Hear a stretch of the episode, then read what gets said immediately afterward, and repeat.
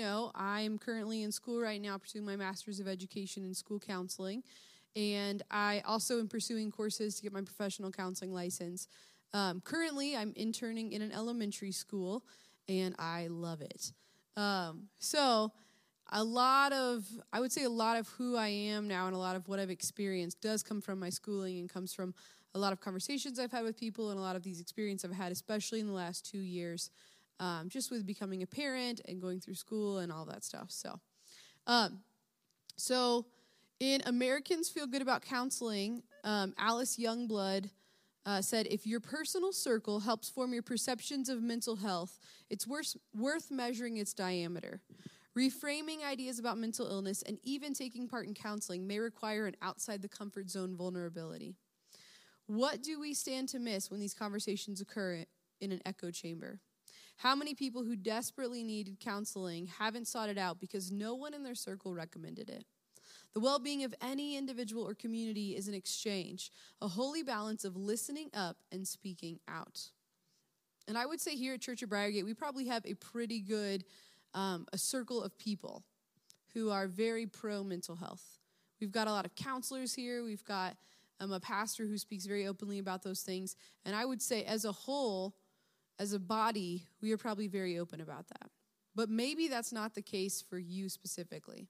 You know, maybe you feel uncomfortable about it. Maybe um, you've got a kid or a family member who feels uncomfortable about it. And I would say, like, whoever that is, if that's you, if that's your family member, whoever it is, just really like take to heart what we're talking about tonight. And don't be afraid to reach out to those people in your life that do feel uncomfortable about that and be willing to talk to them about it because I can promise you that they don't want to continue to suffer. And I can promise you that they don't want to continue to deal with the things they're dealing with, especially on their own. Whenever we face fear and doubt that's rooted in suffering, one of our most basic instincts is to turn to self reliance. A lot of times we think, oh, well, life isn't playing by the rules, and bad things are happening to me for reasons that I have not caused, and God must have obviously failed me. Uh, so I'm going to have to figure this out on my own. And I don't know about you guys, but I am a planner, and I plan all the things, and it's just it's just my nature. It's just who I am, and uh, I would say I'm actually pretty good at it. Um, and I know that sometimes I can get so stuck in my own self reliance, regardless if it's if, if it's like anxiety or whatever. I can get so stuck in my own self reliance that I kind of forget about God's plan. And I think, oh, well, God isn't figuring this out, or maybe He's just not figuring out fast enough. And so obviously, I need to get it taken care of. Um, but I can tell you that God doesn't want us to try to figure it out by ourselves. Like, we're not called to suffer or, or deal with things like this by ourselves because God has a plan and He has a purpose and He wants to help us when we feel deep in that pit. He wants to help us out of it. And facing change can be a daunting overtaking, undertaking, um, one in which we could become discouraged. So, a lot of times, instead of facing that change and instead of um, being willing to work through that change, we just kind of passively accept what we're going through because it's easier than facing the change process. And it's easier than facing um, what might happen if we decided to make that change. In Philippians 4 4 through 9, it says, Rejoice in the Lord always. I will say it again, rejoice. Let your gentleness be evident to all. The Lord is near. Do not be anxious about anything, but in every situation, by prayer and petition, with thanksgiving, present your request to God. And the peace of God, which transcends all understanding, will guard your hearts and your minds in Christ Jesus. Finally, brothers and sisters, whatever is true, whatever is noble, whatever is right, whatever is pure, whatever is lovely, whatever is admirable, is any if anything is excellent or praiseworthy, think about such things. Whatever you have learned or received or heard from me or seen in me, put into practice, and the God of peace will be with you. Now, there's some cool things that God promises here. He promises peace, first of all, and contentment who persevere in the bat- for those who persevere in the battle of faith. So this doesn't mean he's going to remove the pain or suffering, but it means that he's going to be with you along the process. And he's going to give you that strength, which gives you an assurance to know that he will give you that peace and he will give you that hope and he will give you that contentment. I know there's been a lot of times in my life um, where God has spoken this verse to me over and over again. Personally, I have struggled with anxiety um, for a long time. And I actually started to kind of think about that today. You know, like when did that really start? And I remember um, I had to do a developmental analysis of my entire life for one of my classes, which was a little bit daunting. Um, but I figured out that my perfectionism started when I was in about third grade. Um, and I remember coming home and being so, so terribly upset because I had made a 93 on my report card. And I was a failure, obviously, because I had made a 93 on my report card. And for me, anxiety didn't always look like anxiety. For me, anxiety looked like perfectionism. For me, anxiety looked like achievement. For me, anxiety looked like in high school becoming hysterical because I couldn't get everything done on time because I was way overcommitted and way distracted by everything else going on in life, and I couldn't get it all done. And so I would encourage you too, like if you have something going on in your life, like don't think, oh, it's not this just because it's not the same as it is for that person. Because I can tell you that things that you go through and struggles like anxiety and depression and things like that, like they don't look the same for every person. For me, that came out as perfectionism and achievement, and, and later on, it came out as rage and anger. Um, but for everyone, it doesn't look like that. You know, and you may be facing depression, but that may not look like that. It may not look like, oh, I just feel sad all the time. I know a lot of people that for them, depression is anger. And there may be people in your life that you might start like trying to diagnose them. Um, but you might realize, like, hey, you know, maybe that's my kid. Maybe this is something my child is going through. I know in our youth group, man, we've got so many students that are dealing with this. And I think in the past, when a lot of us were growing up, um, these weren't things that were talked about as much. And so I think that there were people struggling with these things, but I don't think that they were talked about as much. So because of that, people just kind of shoved them under the rug and maybe kind of ignored them and maybe didn't really pay attention to them. Or if it was extreme, they just sent them away to like a mental hospital or something because they didn't know how to handle it. People didn't know how to help people cope with these things.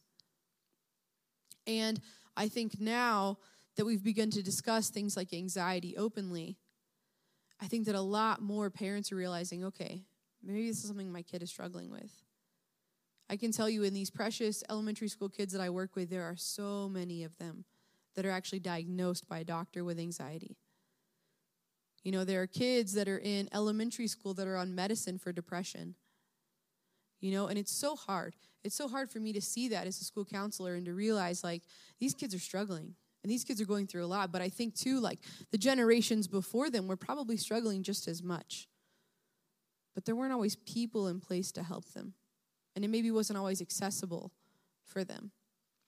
And so I think as a as a culture and as a church and as a community, we have to be willing to to get around people that are struggling and help them to realize that first of all there's not a stigma associated with it and that there's nothing wrong with them and coming from someone who has anxiety and who's struggled with that in a lot of different ways, and that's looked a lot of different ways in my life, in different stages of my life, I can tell you that people don't want to be stuck there.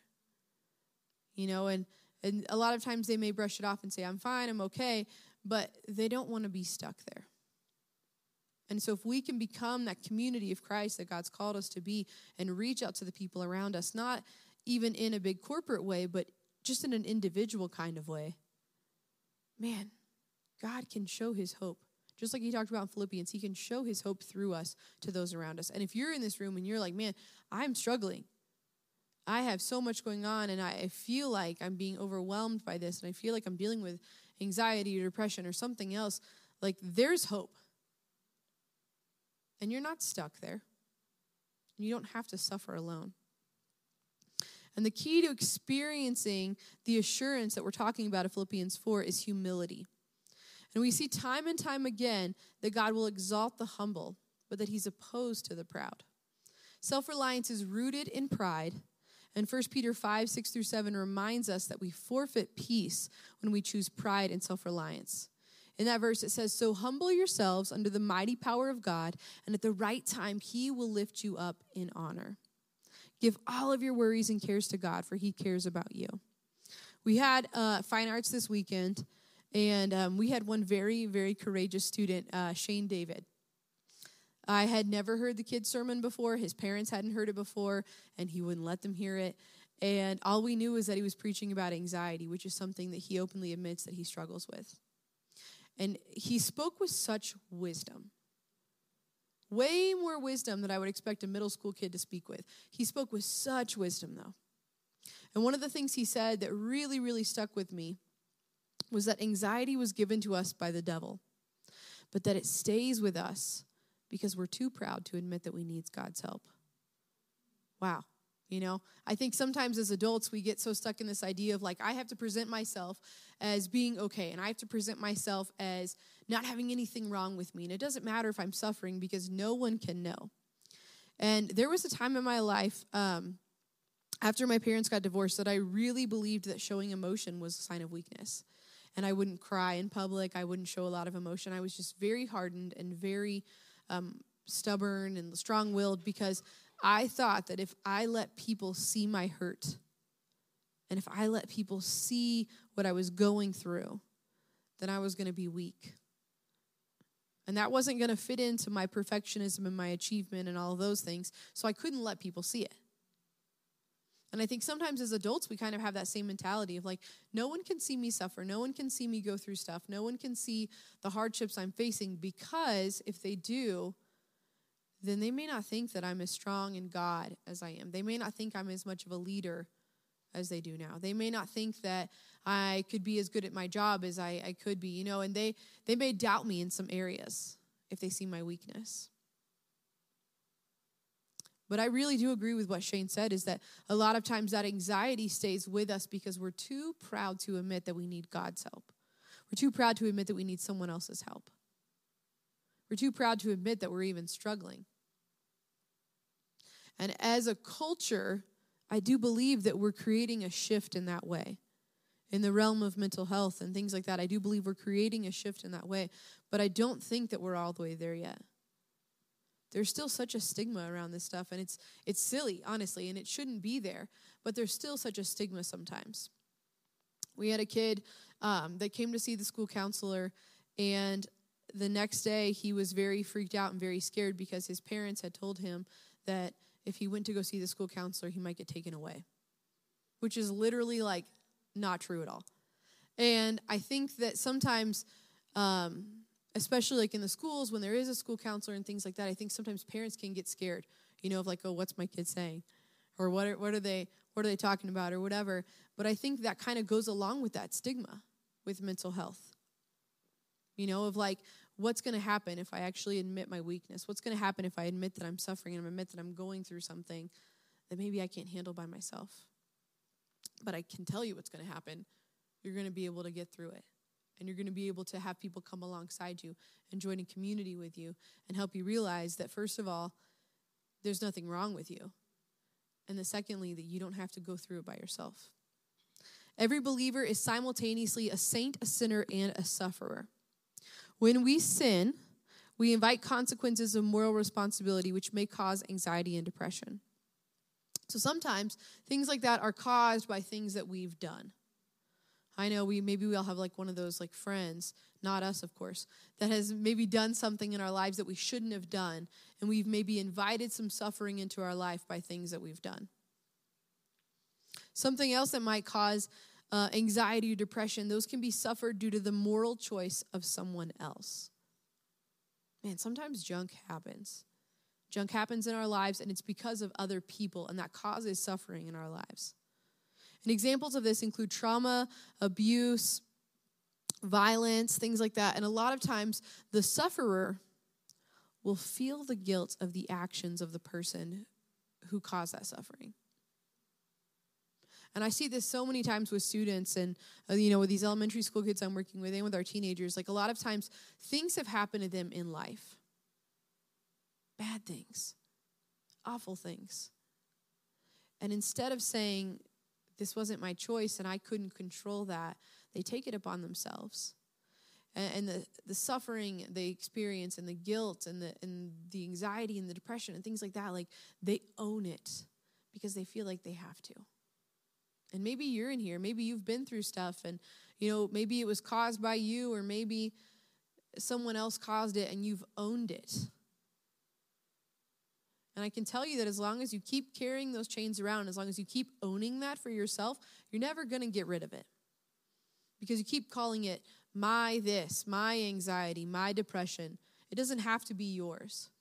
But a lot of times we get so stuck in that. We're so afraid of that change. We're so afraid of what that might look like and the effort that it might take that we're afraid to push forward and we're afraid to, to see the light at the end of the tunnel because we're scared of what it might take to get there. And we're scared of what part of ourselves we might have to give up and, and release in order to get to that point. Sometimes suffering is also the result of a chemical imbalance. I know a lot of times for me, um, it's not always been caused by something in my life. You know? Sometimes people literally have a chemical imbalance. And I think sometimes we try to chalk it up to like something spiritual all the time. You know? And I don't always think that it has to be something spiritual. Yes, I do think Satan allowed things like anxiety and depression to come into this world. But I don't always think that, you know, because you struggle with depression, you sinned. Or because you struggle with this, obviously someone did something to you in your past. Man, sometimes it just happens. And I think that's the hardest part sometimes is like you don't know where it come, came, comes from and you don't know how to deal with it because there may not be an exact triggering event. There may not be an exact thing that caused it to come about. In the book, I'm Not Supposed to Feel Like This, Chris Williams, Paul Richards, and Ingrid Whitton explain that anxiety leads people to overestimate the challenges they're facing while underestimating that they can deal with those challenges. Similarly, in depression, the person often criticizes their self and others, looking at the negative in life only, often entertaining worst case scenarios while feeling hopeless about their future. And I have caught myself sometimes overreacting a little bit. I think we probably all have. Um, and a lot of times I'll see students start to do this. Um, teenagers, a lot of times, will create these personal fables of like, oh, this is only happening to me, and this is only an issue that I've dealt with, and surely there's no one else dealing with this. And so, of course, then my reaction must be very large because no one else can help me. And a lot of times, I like to look at the size of the problem versus the size of the reaction. And I've had conversations with students about this. I've had them draw things on whiteboards. And I'll say, What is the size of this problem? Let's talk about it. You know, let's take your emotions out of it. What is the size of this problem? And they'll draw a box, you know, this big or maybe this big even. And I'll say, Okay, now how big is your reaction right now? What does that look like? And then they've got this big box because they know the reaction is way bigger than the size of their problem. And I think sometimes with both anxiety and depression and even other mental health struggles, we can get into that situation where we kind of make everything a catastrophe. I have been in quite a few situations that my husband's walked with me through um, where I've done things and I'm like, it's the end of the world. Everything is ruined. I have ruined the whole plan for my life that I've created, and literally nothing can fix it. And he's like, okay, so what do I what do I need to do? and I'm like, nothing because everything is ruined. You know, and when I get myself to kind of calm down and I take some deep breaths and I really start to think about it in a more rational way, I start to realize that the size of my problem in retrospect in perspective of, you know, my whole life, the size of my problem is really a lot smaller than my reaction is. And I think sometimes when we allow ourselves to, to go to anxiety or to go to depression or to go to other struggles we might face, you know, even if those aren't things that you've been diagnosed with, I think at some point we all struggle with things like anxiety or depression. I think at, at some point we all have those moments, you know. And I think we all have those moments where our reaction is way bigger than the actual size of our problem. And even for parents, man, I would say this is huge. Like working with students is helping them to realize that though they may be making this thing huge and it may be huge to them, that is their perspective, yes, and that is their world, yes. But helping them to kind of step out of that perspective and realize, like, hey, I know that this is like the end of the world for you in middle school right now, but let's look at the real size of this problem. Let's look at the real size of this problem in comparison to like your life and in comparison to everything else that's going on here. And one of the most difficult things I think to do is to allow others to bear that suffering with you. Like I said, we want to be um, almost proud, you know, of like, oh, I'm not weak. I can't show that. I can't allow people to see my weakness. I can't allow them to see the things I'm struggling with, the pain or whatever it is, the thoughts that I have. I can't allow them to know those things. And too many believers feel they can't be a burden to others. If you have ever felt like you are afraid to be a burden to others, please raise your hand. Yeah, literally. And that was brave, just to admit that. Um, you're like, I hope Liz doesn't think I'm a burden raising my hand right now. Um, yeah, I, man, I think a lot of times we don't want to be a burden, you know, and it's not even that we don't always want to admit our suffering. It's that we're like, oh, well, if I tell them this, like they're going to have to help me and it's going to be hard for them and I might inconvenience them. And, you know, we don't want to inconvenience people in the body of Christ because, you know, heaven forbid we act like the body of Christ and help one another. And I think sometimes we get so stuck in that.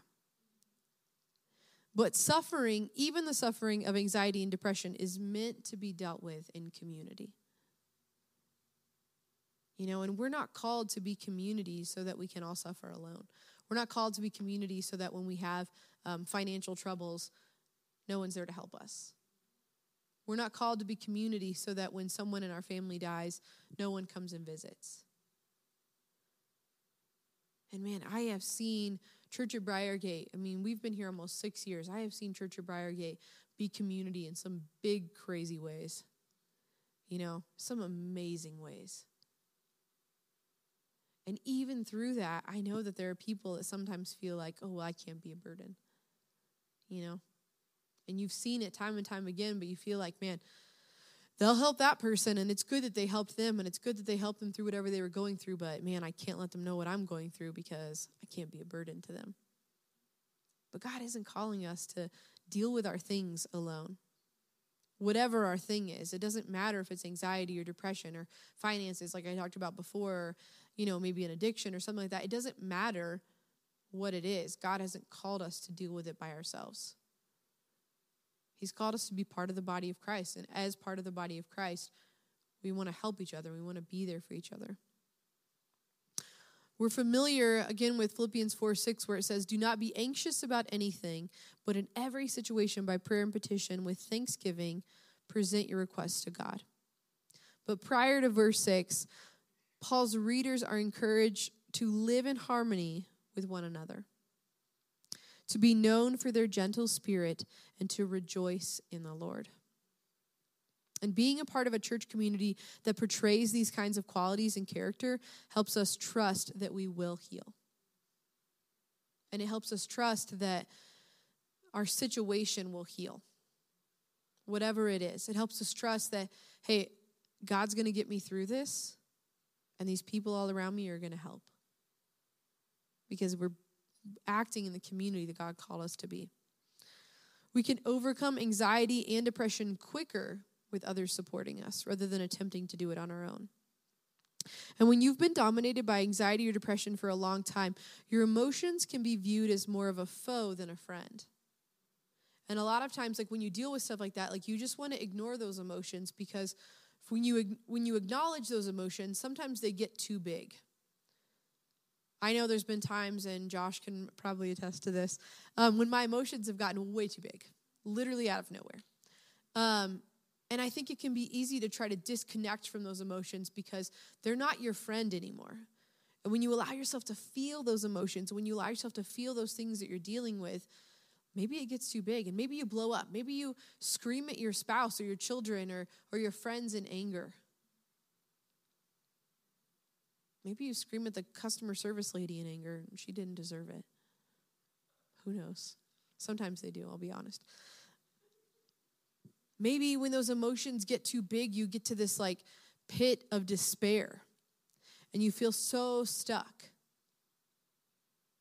You know, so sometimes it's easier to just ignore your emotions.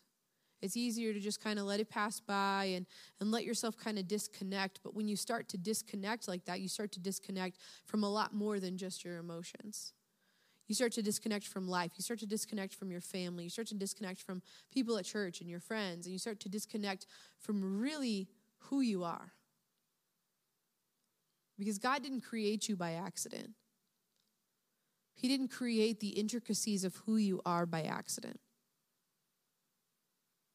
And sometimes suffering comes and things happen, and we feel like an accident. We feel like um, a failure or a problem.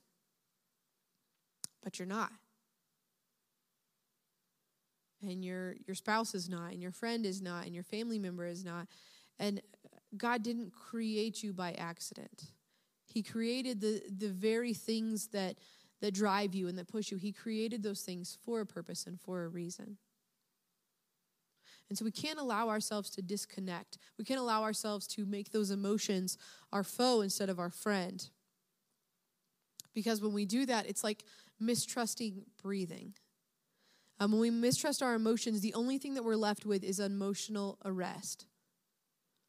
When we mistrust breathing, it's just something that happens naturally. But if we can't trust that we're getting air while we're breathing, we're going to try to stop the breathing, and then you will eventually run out of air and die because you've mistrusted the very thing that gives you life. And our emotions, man, they give us so much life. And we can't mistrust those. Sometimes we have to learn to regulate them, yes, but we can't mistrust them and we can't try to disconnect from them. Imagine the child who learns that home is a safe place because they can get hurt, they can cry, they can receive comfort, and they can re engage life there. That is the kind of experience that you should expect with God and your emotions. It should be a safe place. You know, I know a lot of times, like, we talk with students as youth pastors and we try to tell them, like, this is safe and you can be real and you can spill. You know, you can vomit your thoughts, you can vomit your emotions on us because we're safe. And not everyone's going to be safe with you. But in the body of Christ, and especially with God, it's safe. And it should be safe. And God doesn't want us to try to disconnect from those things. He wants us to experience that kind of connection, just like a child who feels like their home is safe. That's how we should feel in our time with God. That's how we should feel in our relationship with God. And we may still hurt at times. Just because you're learning to deal with your emotions, just because you're learning to, to process things and regulate things, that doesn't mean that it's going to go away. You know, we've got teenagers man, still battling grief, a lot of grief from the whites passing away. And we try to tell them that grief doesn't look like this, where you're like, yeah, it's gone. I did it. I dealt with it. It doesn't look like that. It's all over the place, and it's always going to be all over the place. And throughout time, the waves might get smaller, but they're still going to be waves. And you're still going to feel those highs and lows. Whatever you're struggling with, just because you start dealing with it and you start coping with it and you start figuring out how to process it, it doesn't mean that it's going to go away. Yeah, I've figured out how to deal and cope with my anxiety, but that doesn't mean that it goes away. That doesn't mean that there aren't still those moments where I just like walk in the bathroom and shut the door and just breathe. Because I know that I just have to remove myself from the situation. And the longer you deal with these things, the waves may not be as big, but they're still going to happen. But the joy of that is knowing that they don't have to happen alone, and they don't have to happen by themselves. And trusting the process and expressing that emotional pain to God, it helps us understand that that's a safe place and that God wants to comfort us. Man, when Jesus died on that cross, he felt a lot of the things that we feel now. And I think sometimes we forget that. You know? Don't you think he felt hurt that they were doing that? Don't you think he felt a little betrayed by God when he was in the garden and he was saying, Father, take this cup from me, but let your will be done? Man, don't you think that he felt maybe a little hopeless at times? He has experienced suffering. And I think sometimes we, even in our relationship with God, we disconnect so much because we're afraid that if we tell God about our suffering, He may be like, oh, and I was trying to make you a leader of a small group. you know? I think that sometimes he may say, oh, I was trying to get you to pour into that, that woman's life, but now you're suffering and I didn't know about it. So I can't do that now. But that's the exact opposite. You know, if we can't be open with God about our suffering, then who can we be open with? Can we even be open with ourselves about it at that point? Can we even be real with who we really are at that point? Trusting this process is what allows a depressed or anxious person to eventually re engage life with hope. And quite frankly, I would replace those two things with a lot of different things. Trusting this process is what al- allows an addicted person to eventually re engage life with hope.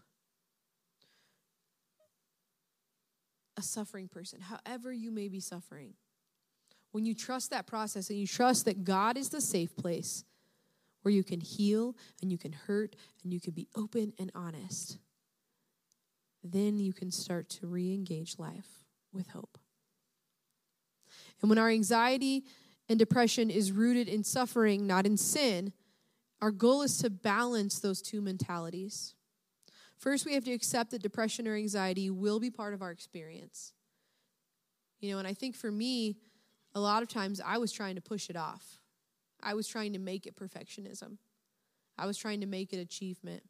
And if I could just be perfect enough and if I could just get all the right grades and just graduate at the top of my class and you know do all these crazy things, if I could just do all of it, then maybe I could like push the anxiety away or wouldn't have to deal with it. But it's really when I allowed myself to kind of settle in that and realize like, okay, this is part of my experience. This is part of what I'm going through.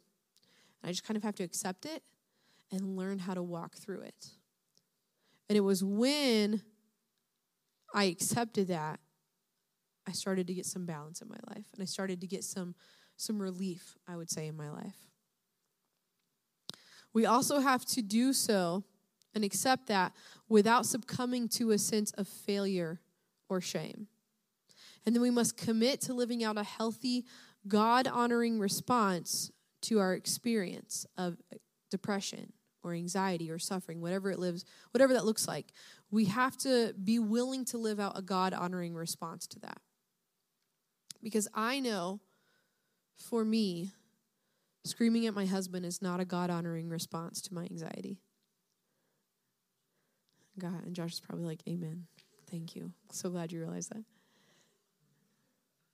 You know, sometimes our, yeah, sometimes our reactions you know, it's because of this. It's because of this suffering. It's because of this issue. It's because I'm stressed about our finances. It's because I'm stressed because I can't find a job. It's because I'm stressed about my health. And so we react in a way that's not God honoring.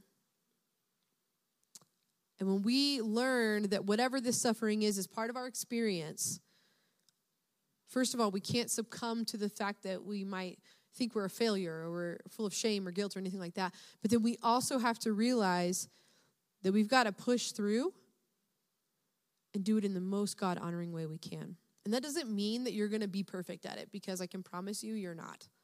Um, that doesn't mean that you're going to be able to just like walk out and be like, look at me, I'm the most God honoring person you've ever met.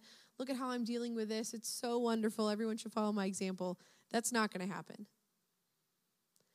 And we have to realize like we are going to fail and we are going to have moments where we can't figure it out. But when we're surrounded by God and when we're surrounded by community, we don't have to figure those things out on our own. So we have a video um, that kind of explains what depression and anxiety feel like. So if you could go ahead and play that, I'm just kind of give us all some insight.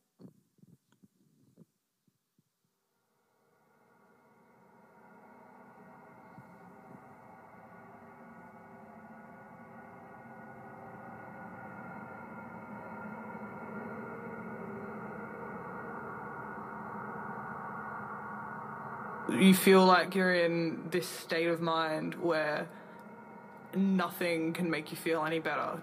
It's a constant state of uh, worry. Something that can really conflict in your life and, and, and really limit what you can do in your life as well. You just.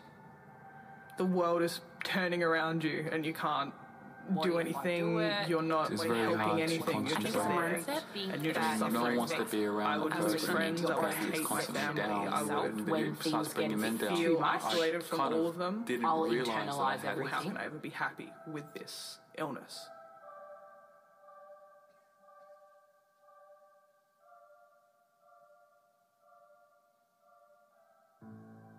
I'd lay in bed all the time and I'd never go out and see anybody.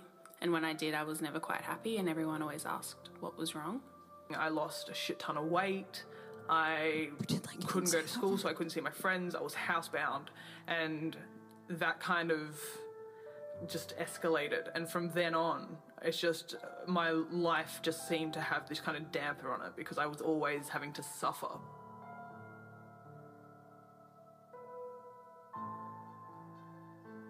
I had no idea why I was so scared of nothing. Feel like you're being choked or you can't breathe. None of it was rational. You're stuck in this state of mind where you don't want people to see you like that. I don't really want to burden them. He was older than me and was into all the same stuff I was into, and I fell head over heels in love with him.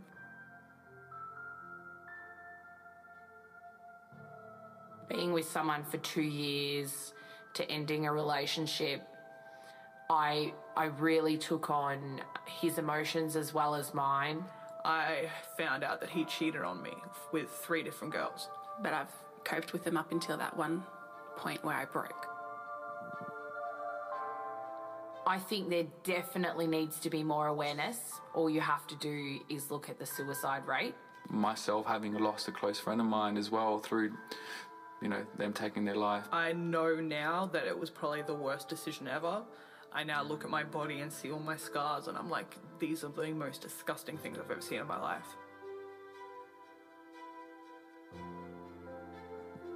I don't think you can understand what anyone else goes through unless you go through it yourself. The only thing you can do is support them. A friend of mine that did unfortunately take his life was the kind of person that probably wouldn't want to talk about it so much. I can't stress enough how much people need to be open, talk about it, seek any kind of help. I found that writing down my feelings instead of carving lines into my hands was the the best thing that I could do. It doesn't always have a light at the end of the tunnel, but I have seen how I've progressed over the years and how it got so bad. And now I'm at a point where it's not that bad. Like it's still there and I still suffer from it, but it's not as bad as it used to be.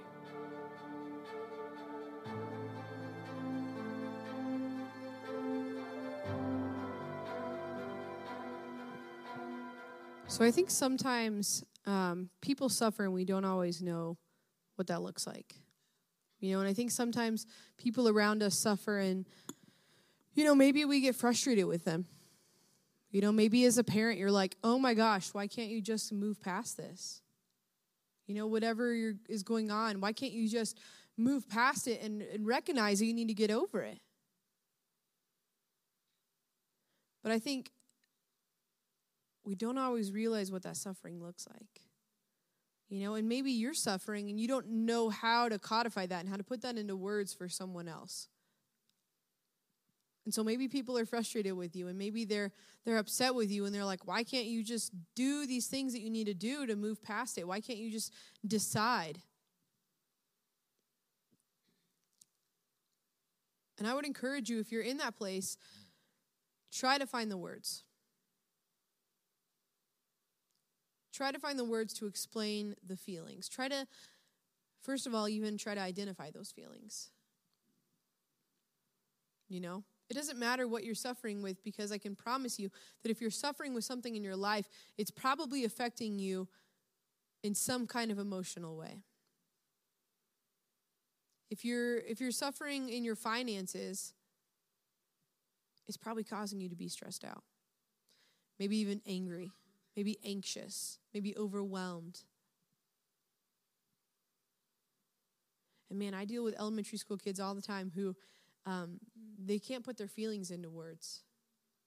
And they come in and they're upset and uh, maybe you know, they're crying about one thing or they're upset about one thing, but what's really going on is over here. You know, what's really going on is what happened at home this morning before they left. You know, and maybe it wasn't even something that big to us, but to that person, it's huge. And maybe you feel like your suffering is big to you, but it, it shouldn't be big to someone else. But I can promise you that if it's big to you, it's big to God. And if it's big to you, God wants to help you through it. He doesn't want to walk or leave you to walk alone. He doesn't want to leave you to try to figure it out by yourself. And so we have to think about what does it mean as a Christian to commit to living out a healthy, God honoring response to our experience, to our suffering? It really means recognizing that we can't do it alone. It means recognizing that God hasn't placed us here in this community, in church at Briargate, with the people in your family or the people at your work. It means that God hasn't placed you there to do things by yourself. And to just try to rely on you because you're strong enough and and if you show weakness, that's bad. I remember um, the time I finally broke. I was at youth camp, and I think that I was 16. And I remember breaking, and it was it was a series of brokenness that had been in my life. I, my parents divorced when I was 15, and up until that, I was an extreme perfectionist and achiever, and really I just kind of ramped those things up when that happened because I couldn't show weakness about that. And so instead, I had to be the extreme opposite and be like the most okay. Uh, and I remember breaking. And I remember being at the altar and giving it to God and weeping and weeping and weeping. And I literally could not stop weeping because it was like all of that emotion that I had stored up and kept to myself and tried to deal with on my own. I finally let it go. And I can tell you, man, my experience with, with all of the things in my life has been so much better because I've allowed other people to be a part of that. And I can tell you that God will strategically place people in your life and strategically ordain friendships and, and church relationships and mentorships and things like that. God will ordain those things because He doesn't want you to suffer alone. Those people who are going to tell you when you're wrong, those people who are going to tell you, hey, God's got this. Those people who are going to take your hand and say, I will walk with you through this. Whatever that looks like, recognize who those people are. Because I can promise you that they're not there by accident. We also have to realize that we need God's help. And I think that's the biggest one. I think, you know, like we were joking about trying to hide it from God. God already knows what you're dealing with. And man, if you try to deal with it on your own, God is literally sitting there saying, okay, well, I know you're dealing with this, and I'm kind of waiting for you to ask me to help you. But I don't know about you, I'm very stubborn. Um, my child is also very stubborn. We're calling it leadership right now. Um, but man, sometimes I try to do things on my own and I try to figure it out on my own because surely God couldn't figure this out. Surely God does not have time to figure out my issues. Let me plan out everything and let me figure it out for myself because, you know, God doesn't have time for that. But that's not what He wants you to do. He wants you to give it to Him and say, you know what, I can't do this by myself and I don't want to. And I think that's the biggest thing. I think sometimes we give it to God and we're like, well, I can't, but I still want to. I still want to be in charge. So if you could just let me know your plans, God, so I can make it happen. But God's like, no, really, give it to me. And I'm going to tell you what to do, and I'm going to tell you how to do it, and I'm going to ordain your steps and walk you through this. And you don't have to try to figure it out on your own because I'm here and I'm lifting that burden off. I'm unwrapping those chains that you've wrapped around your heart. And God wants to do that. And maybe that community for you, maybe that's a counselor. I think that a lot of times with the stigma we talked about earlier around mental health, I think sometimes we don't want to see counselors because, oh man, we don't want to tell some stranger our business. What if they're judgmental? They're counselors, they're not going to be. And if they are, they're sure not going to tell you. And I think sometimes we're afraid to seek out help like that because we're like, well, what if someone finds out that I'm going to a counselor? Oh, what if someone finds out that I'm taking care of myself? Oh my goodness. You know, to me, that's silly. That's just like saying, what if someone finds out that I shower daily? Oh no. You took care of yourself. You know, and I think sometimes we place stigmas around things like that or around being open with our friends and our family and, you know, the people in our church. We place stigma around things like that, but it's literally just as important as personal hygiene. You're taking care of yourself, and that's important. That's so vital, not only to your mental health and to your spirit and yourself, but to the people around you. Because when you're dealing with something and you refuse to, to take care of yourself, you refuse to keep walking through it and keep pushing through it, and you just kind of try to push it aside and ignore it, and it keeps rearing its ugly head, you're not the only one affected by that. Your family's affected by that, your coworkers, your friends, people are affected by that. And they might not always tell you because they may not know what it is and they may not be able to recognize that. But you probably know. You probably know that it's affecting more than just you. Maybe it's close friends that you can reach out at a moment's notice. You know, you can say, "Oh, I'm dealing with this." I have had kids text me at 10:30 at night, and uh, I've got one girl. She'll text me. She'll say, "Hey," I'll say, "Okay, what's going on?" You know. Maybe it's people like that that you can just say, "Hey," and they know. They know what's happening. They know what's going on, and they're willing to keep talking to you and keep helping you through it because they're on your team and they're there for you. Maybe it's a doctor that can prescribe medicine to help you regulate. You know, I think sometimes too, along with this stigma against mental health, I think sometimes there's a stigma against medicine. But just like we talked about how sometimes that's a chemical imbalance, sometimes you need medicine to help that. And that doesn't mean that you're going to be labeled or that you're going to be on it forever or that it's the end of the world because you failed at everything else and now your last resort is medicine. Maybe you just need to get it from up here to down here so that you can deal with it. And there is no shame in that.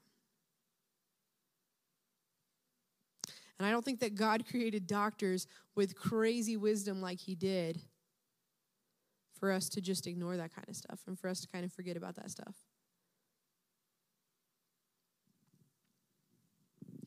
Whatever it is, you need to know that it won't always look the same for everyone. I think sometimes that's the hardest part. I think, you know, as someone who's dealt with anxiety, I think it can be hard sometimes to help kids deal with that. Because you're like, do this, this is what works, but maybe that doesn't work for them. Or maybe as a parent, you've dealt with something and now your kid's dealing with it, and you're like, if you would just do this, it would be dealt with. But maybe that doesn't work for your kid. Maybe that doesn't work for your friend. Maybe that doesn't work for your parent or your sibling. It doesn't always look the same for everyone, and it doesn't always work. Whatever, you know, whatever that is, it may not always work the same for everyone. And I think when we start to embrace those things, we start to embrace our relationship with God and find that as a safe place, we start to find those safe people within our lives that God has ordained to be in our life, man, it's going to get so much easier. It's going to make a lot more sense because we'll start to realize that we're not doing this alone and we're not dealing with it by ourselves. And so I'm going to close in prayer. And I would just say, man, if that's you and that's something that you're dealing with, if you're suffering in any way, just really, really encourage you to give that to God right now. Or if there's someone in your family or a friend or something like that that they're struggling, call out to God on their behalf. Because God hears your cries, He hears the cries of His people. Scripture says that He heard the cries of His people over and over again. And when we call out to God for ourselves or on behalf of others, man, God hears that. And He doesn't ignore it, He doesn't leave it there. So I'm going to pray, and if that's you or someone in your family or your friends or whatever, I encourage you just to really make this prayer for that person, whoever it is, and whatever their struggle is. It doesn't have to be depression, it doesn't have to be anxiety. Sure, that's mostly what I'm talking about, but maybe they're addicted to something. You know? Maybe they're addicted to being stressed out about everything all the time. Or maybe it's something way bigger. And then after we pray, commit to walking alongside that person. Don't just pray for them and be like, oh, I prayed for you. Great. No. Maybe you are that God ordained person. Maybe you're the one that God has called to walk alongside them and to be that person for them. So let's pray. God, I just thank you, um, God, for the ways that you're moving in our hearts right now, God, the ways that you're speaking to us, Father. I pray that if anyone here is suffering, whatever that may look like, God, I pray that you would help them to recognize that, first of all, they're not alone. God, be the safe place for them. God, that safe place where they can be real and they can be open and they can be honest with who they are and with what they're dealing with, God. Bring people alongside them and help them to recognize that those relationships are God ordained. Help them be able to advocate for themselves and recognize that it's going to be a lot better if they come alongside their community. And God, if there's people in our lives that, that are dealing with these things, that are suffering in any way, Father, I pray that you would help us to recognize that you have placed us in their lives for a reason. God, don't let us be passive in these situations. Don't let us um, just just pray every once in a while or let them know that we're praying for them. But God, let us be active in that. God, let us be so full of your power and your hope, God. Let us cry out to you on their behalf. And God, I thank you for what you're doing already, God, for the things that you've already started to prepare in our hearts and in our minds and in the hearts and minds of those that we're that we're crying out for, God.